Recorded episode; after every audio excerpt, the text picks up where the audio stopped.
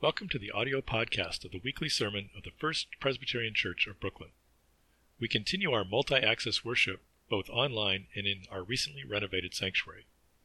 During the summer months from July 4th weekend through Labor Day weekend, our worship will be live Sunday morning at 10 a.m.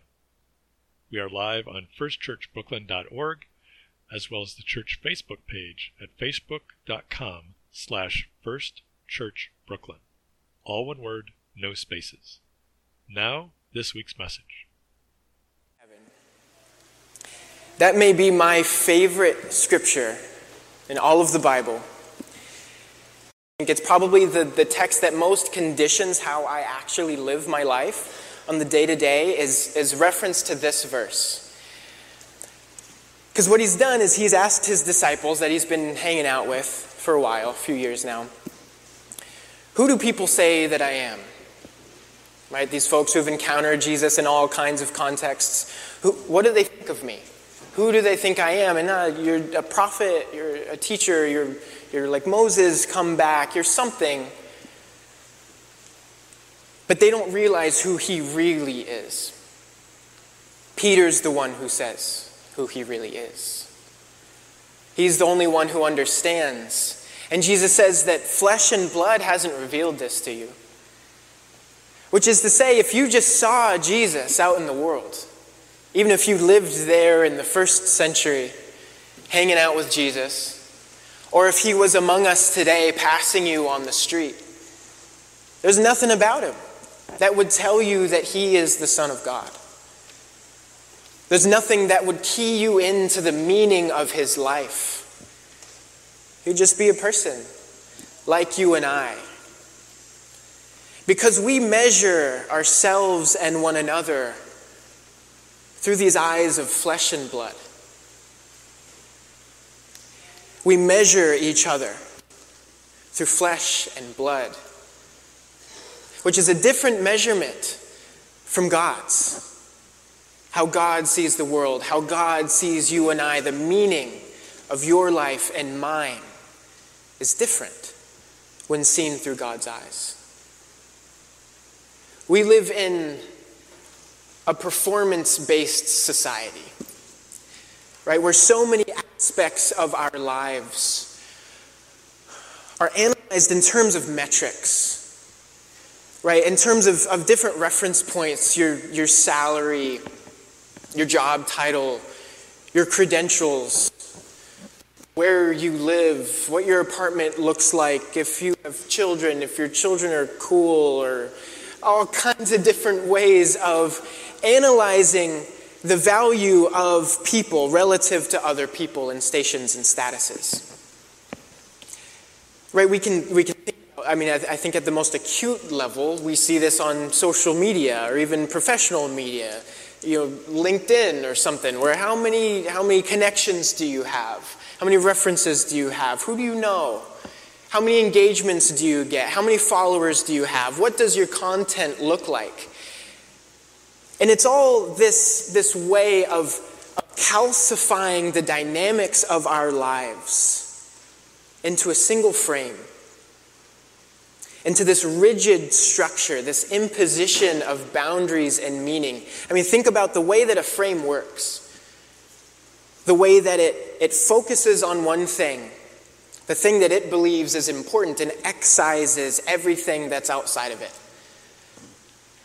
And I think we live in a world that does that to us, that fails to see the whole of ourselves, but that is constantly reducing us to this particular frame, to these things that the world finds are important, and abandons all the other complex and beautiful things about our lives. But the thing is that God uses a different kind of measurement. There's a different kind of frame that determines the meaning of our lives. And I want to read just really briefly from, from Revelation, book of Revelation, chapter 21, verses 15 and 17. It says, And he who talked to me, had a measuring rod of gold to measure the city and its gates and walls. The city lies four square, its length the same as its breadth. And he measured the city with his rod, 12,000 stadia. Its length and breadth and height are equal. He also measured its wall, 144 cubits by human measurement. Just a little, little piece. I'm trying to read way too much into one little text. But it just makes me think about this reality that there's a difference between human measurement and God's measurement. God uses different measurements to determine the value and weight and meaning of our lives. One that's separate from the predominant ones, the things that would impose this rigid frame on your complex and beautiful and many splendored life. Your life is not the frame that capitalism would impose upon you. It's not the frame that white supremacy would impose upon you. It's not the frame that patriarchy would impose upon you. It's not the frame that the words of a bitter parent would impose upon you. It's not the frame that an abusive partner would impose upon you. It's not the frame that a betraying friend would impose upon you.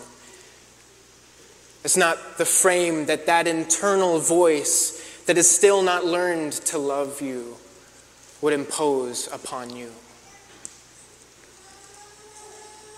There's a different frame,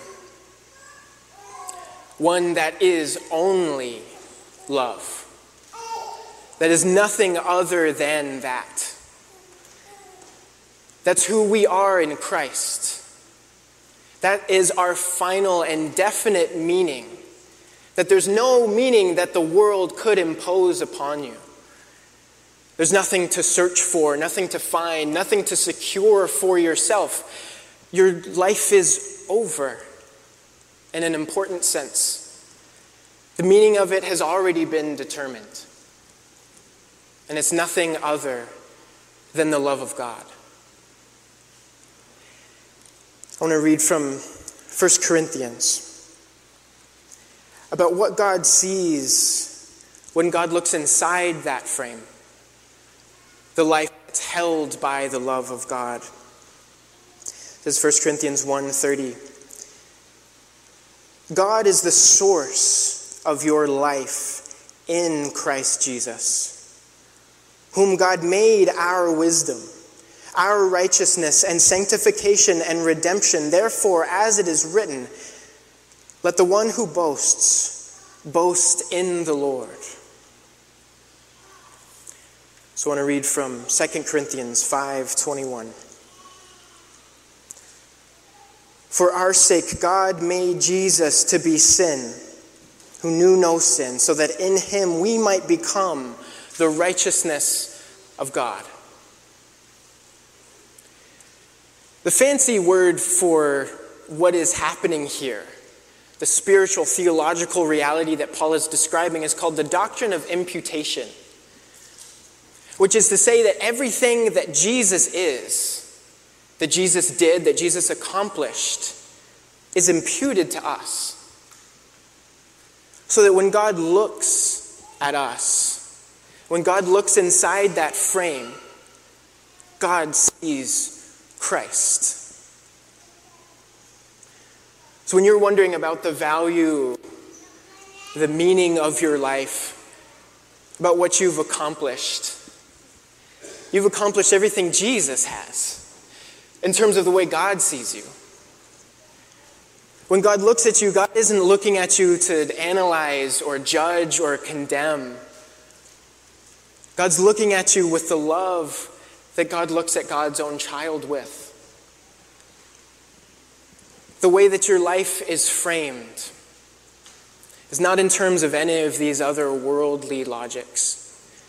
Not in terms of that LinkedIn profile picture, right? Or your Instagram feed or whatever it is that are ways of adjudicating, determining the meaning and value of our lives.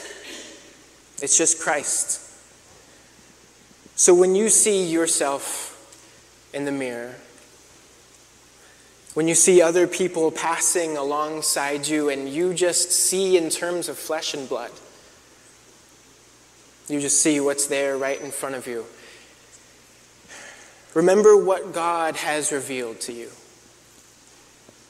Remember what your parent in heaven has told you, which is that you are loved and absolutely nothing else.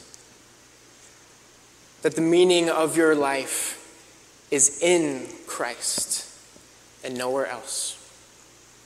Amen. Thank you for listening to this week's message. We trust you are fed as well as challenged by the content. This audio archive supplements a video library of the entire service. The video, along with music from our internationally recognized gospel choir, is available on firstchurchbrooklyn.org.